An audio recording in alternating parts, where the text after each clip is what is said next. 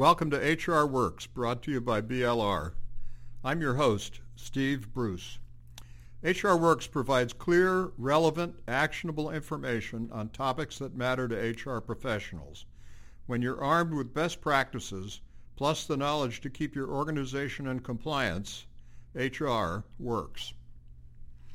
Retention, engagement, and branding, the trio of topics that are gaining in importance for all HR managers. BLR recently completed a survey on these topics, which was sponsored by Silk Road. To help us gain additional perspective, we've asked Silk Road's Mimi Yurkhan to join us. Mimi serves as Talent Activation Director for Silk Road, where she works with clients on challenges of talent management strategy, bridging organizational gaps, recommending new processes, training development, and communication strategies. Mimi has 15 years of experience in human resources and eight years of process improvement with a practice concentration in talent acquisition strategy. She is both PHR and Six Sigma certified. Mimi, welcome to HR Works. Thank you, Steve. I appreciate. It. So we asked our survey respondents to define engagement. And they mentioned that employees share an emotional commitment, they care about their work, they're interested in what's going on, they go out of their way, and they're excited to come to work. How do you define engagement? Um, what I've experienced working with clients and reading various HR articles and studies, um, I think it's rather similar. I would define engagement as basically a workplace approach, a strategy, if you will, that results in the right environment for all members of an organization. So what what I mean by that is a continuous experience where employees understand their role and impact and have a deepened connection to the organization and are really invested in its success. All right, great. And one of the insights from the retention engagement and branding report said uh, 40% of respondents said that employee engagement is, quote, the key to our success moving forward, unquote. However, a recent Harvard Business Review article suggests that employee engagement is bad for employers because highly engaged employees are wedded to the status quo and won't sink to change it. How, how do you respond to that? Um, yes, I'm familiar with that article, um, but I feel that perhaps there was a commingling of the two distinct terms, employee engagement versus employee satisfaction. Um, so for me, like employee engagement is not the same as employee satisfaction. Um, while an engaged employee are satisfied with their jobs, satisfied employees are not necessarily engaged. So I see why the HRB, uh, the HBR suggested what it did, but I think um, it's kind of confusing. They're confusing two things. Um, if I was to historically look at the way or any of us really would look at it, satisfaction was measured, but it's not any longer the metric of success. Employees may be satisfied, but they're still looking for jobs. And why is that? And, and we really think that it's because they're not activated. Um, do you remember the old mantra? Well, um, maybe not that old. A company is as good as its employees, or employees are your greatest asset. Have you sure. ever heard those terms? I'm sure you have. Sure. Yeah. Well, it's now employees are your only asset. So there are real incentives to invest employees as the returns are greater than um, the employee commitment because those returns are greater, rather, um, on employee commitment, motivation, productivity, and ultimately profit. And in, and in some cases, and I think we forget nonprofits a lot, achieving deliberate objectives. So engagement or uh, activation, historically that's been a challenge for many organizations. And the survey highlighted three particular challenges, limited budget, not enough time for activities, and consistency of communication. So this might be a tall order, but what are some low-budget ways to improve engagement that are quick to do and easy to maintain and facilitate? Mm-hmm. Um, I, I think some of those low budget ways would be like a Kudos app, um, say a personalized experience app, uh, being able to choose from a company store um, gamifying collaboration somehow, inclusion and culture in some ways. So let me let me explain a little bit what I mean by that. Um, for instance, our sales development team at Silk Road, they leverage a weekly and monthly contest for sales activities where they determine what the parameters are and what the prizes will be. So because they're able to have a say and an incentive that they care about, they're much more invested in the desired outcome rather. So it, it's really, which is really driving our organizational outcomes in this case. Very low budget. Didn't really cost much. All right, that's very helpful. Now, um, as far as organizing for engagement, uh, who owns engagement or activation? Is that an HR job? Um, engagement, or and I'm going to call it activation, I think from now on, is indicative of the culture, and it's not just an HR issue. Um, while successful employee strategy positively affects a whole raft of HR measures, it really affects um, also a whole number of business measures, including top employee or high-performing employee retention, and support, and, and really does support incredible growth. Um, that said, let me just say this: HR can be the catalyst that sparks the movement and can help attack these from a number of angles, like working with executive leadership. So here, I'm stressing that HR must work with the C-suite and line managers to redefine work expectations to provide more support for employees. Activation determines the success of organizations going forward, and it relates to empowering employees to drive innovation, uh, maybe increase that speed to market, and as well as organizational in- initiatives. So let's be a little clear about the, the impact that the C-suite has on activation. What's their particular role in creating an activation-centric culture? I think the C-suite has a great impact on engagement, and it truly starts from the top down. It's really simple, and it comes down to two things. Uh, number one, make employees feel important, and number two, transparency with an exclamation point. And I'd like to expand on that, if you don't mind, a little bit. Sure. So, uh, making employees feel important. You know, executives know what they do. What they do matters, and that knowledge comes um, with the position. Their decisions really can have a dramatic and sometimes obvious effect on the company. We all we have all seen that, right? When you know that what you do carries that kind of weight and importance, then you're naturally more engaged in your role. So while knowing the stakes is a given for executives, for other employees, maybe three or four layers removed from those executives, the stakes are not so clear or may not be so clear. And that is precisely the problem. Um, study after study has shown that for employees to feel engaged, they need to know that what they do is important. They're just not uh, coming to work, you know, every day and completing tasks and then leaving for that day. The things that they do every day are moving the needle, uh, working towards some goal or another, but perhaps in a less obvious way than than uh, the doings of those at the top. But every employee's contribution impacts the company, and if that is not already being communicated, it really needs to be. So my second item on transparency is executives have a transparent view of the company. Um, because uh, the execs have that view, employees need a similar view. So the second lesson goes hand in hand with the first. Not only do executives know their job is important, but they have a transparent view of the company. It allows them to see directly how the things that they're doing are affecting the performance. So, um, so this kind of transparency at all levels of an organization, um, it, it really could increase engagement. It might not be possible or even smart to open the books to all employees, but luckily you don't have to do that in order to bring more uh, about more transparency.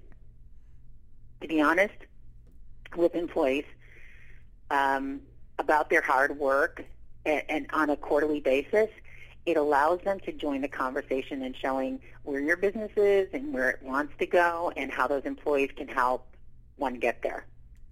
So by proactively providing employees with information about their specific impact on the company, whether it's dashboards, team meetings, one-on-ones, town halls, etc., I mean, I think it really lets employees know that that nothing of importance is being kept from them and how important they are to your team and to the organization. While employees don't really need that corner office, treating employees like executives in their roles can go a long way in improving engagement and activation strategy in the future. Okay, good. Now I'd like to talk a little bit about uh, measurement. The survey, in fact, uh, uncovered the fact that 34% said they measure engagement or activation. But uh, why is it important to do that measurement? Uh, how do you do that measurement, and uh, how do you benchmark your engagement and activation over time? Yeah, I, I don't think one can afford not to have a pulse on engagement. Um, th- there's a couple things we need to understand. Um, so I'm going to go back to number one, why are we providing the experience that we promise candidates? And two, are we sustaining that experience throughout the employee's life cycle?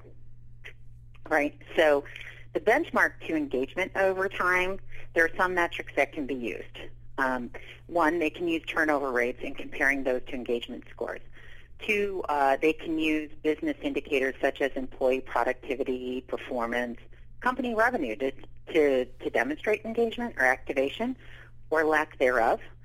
Um, another item would be show outside case studies as proof that employee engagement programs are effective in a wide range of companies and are not just hype. And then lastly, ensure there's a, cons- a constant review of the three-pronged approach, communication, education, and results. Um, there's also, I'm sorry, I also forgot two other things that I wanted to um, say here, though. Um, I think it's important to show executives the results of employee feedbacks, like from surveys or focus groups or um, other forms of measurement, measuring engagement. But lastly, actively involve the executive team in decisions about employee engagement programs. That's probably one of the best things to do. Okay, great. Thank you. Now, arguably, uh, an activated culture uh, would help with retention and engagement and should be communicated as part of a holistic employer brand. However, about three quarters of the respondents to our survey indicated that they do not have an employment branding program. Were you surprised by that? I am not. Um, however, in my and also in my role, I'm seeing a significant upswing in concerns from our customers and my network of peers and acquaintances. Um, it's clear that companies, organizations are, are becoming more in touch about their reputation as an employer and their value proposition to its employees. It, it really is. So I'm not surprised whatsoever. Okay. Um, let's talk a little bit more specifically about employment branding. What impact does employment brand have on engagement or activation and on uh, retention? Um, you're opening up a can of worms with me right now. uh, so I think uh, too many companies and vendors will still promote employer branding as a talent acquisition um, and or as a recruitment function. But companies uh, companies who adopt this perspective usually um, do this for a lack of awareness of the benefits of an employer branding across their employee life cycle. Although they usually take this approach to support their business development of their products, right? Um, so I think organizations that have strong employer brands find success because they match their external brand to their internal brand. So no matter where someone um, is, like whether um, that be a prospective customer or a prospective employee or current employee comes into contact with your brand, they experience consistency of message and meaning. Um, so focusing employer branding on talent acquisition only usually results in an improved recruitment and onboarding process that has usually very little impact on culture or even business performance due to the lack of consistency in the employee experience because they evolve through their tenure, right? Um, so what I see is siloed organizations, uh, their structures also do little to promote a strategic approach to employer branding because of various reasons, such as maybe HR doesn't get along with marketing and or communications. And I'm disclaimer here, this is just an example. I'm not it's not a given for all who are listening, but I think a lot of people can attest to that, right? Um, but compounding that situation further is executives that have very little awareness of employer branding. So it ends up as an operational project that lives in the HR department, but has very little impact on business performance. Uh, a more strategic approach to employer branding requires a strategic perspective towards how a company attracts, engages, retains, and employee brands. So by way of activation, employees feel engaged, which boosts morale, improves retention of all employees. Very good. Now you mentioned uh, talent acquisition there. What what role does uh, employment branding, uh, as you describe it, play in attracting the right caliber of talent to the company? Yeah, I, I think it really plays a big role. It's um, it's really a strategic imperative. So I think um, organizations need to be clear about what they stand for. And what I mean by that is a company has to be very clear on what it stands for and that it, its uh, social media and content strategy is aligned with its key strategic objectives.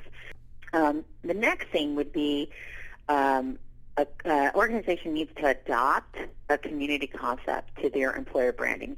And what I mean by that is uh, these companies that adopt a strategic approach across their employment lifecycle and consider all internal and external stakeholders in developing the strategy, uh, they do that through an integrated corporate consumer and employer brand. It's really one brand kind of lens. The um, the last item is really an organization needs, and it's not even the last, because the list can go on here, but I want to be cognizant of our time. Um, it needs, uh, I think an organization needs to understand that the world has changed. Um, so here's the deal. Advertising is no longer has, or really doesn't have the impact it once did. Um, we're now in the age of the, of the customer, right? So that world is uh, now where cust- uh, consumers' behavior match employees' behaviors, right? Uh, how they act at work is predicated on how they act as a consumer. So creating an employee experience that matches to their consumer behavior creates a happier employee experience. Well, this has all been very helpful. To uh, to sum this all up, any final recommendations for companies that want to achieve activation? Uh, yeah, um, I think I'd recommend going through an employer brand audit or an employee experience mapping project, and hopefully the results will inspire uh, various leaders to change their perspective and thinking on employer brand strategy and management. Um, speaking of leaders, uh, make sure to involve uh, the C-suite and frontline managers. And then lastly, create an experience that employees want because your customer can ultimately become your employee. Oh, great. So Mimi, thanks so much for joining us today and providing all these very helpful insights. Yeah, no problem, Steve. Thanks for asking me to join. I really had a great time. Appreciate it. You're welcome. Listeners, please let me know what HR Works should cover next. sbruce at blr.com. Thanks for listening. This is Steve Bruce for HR Works.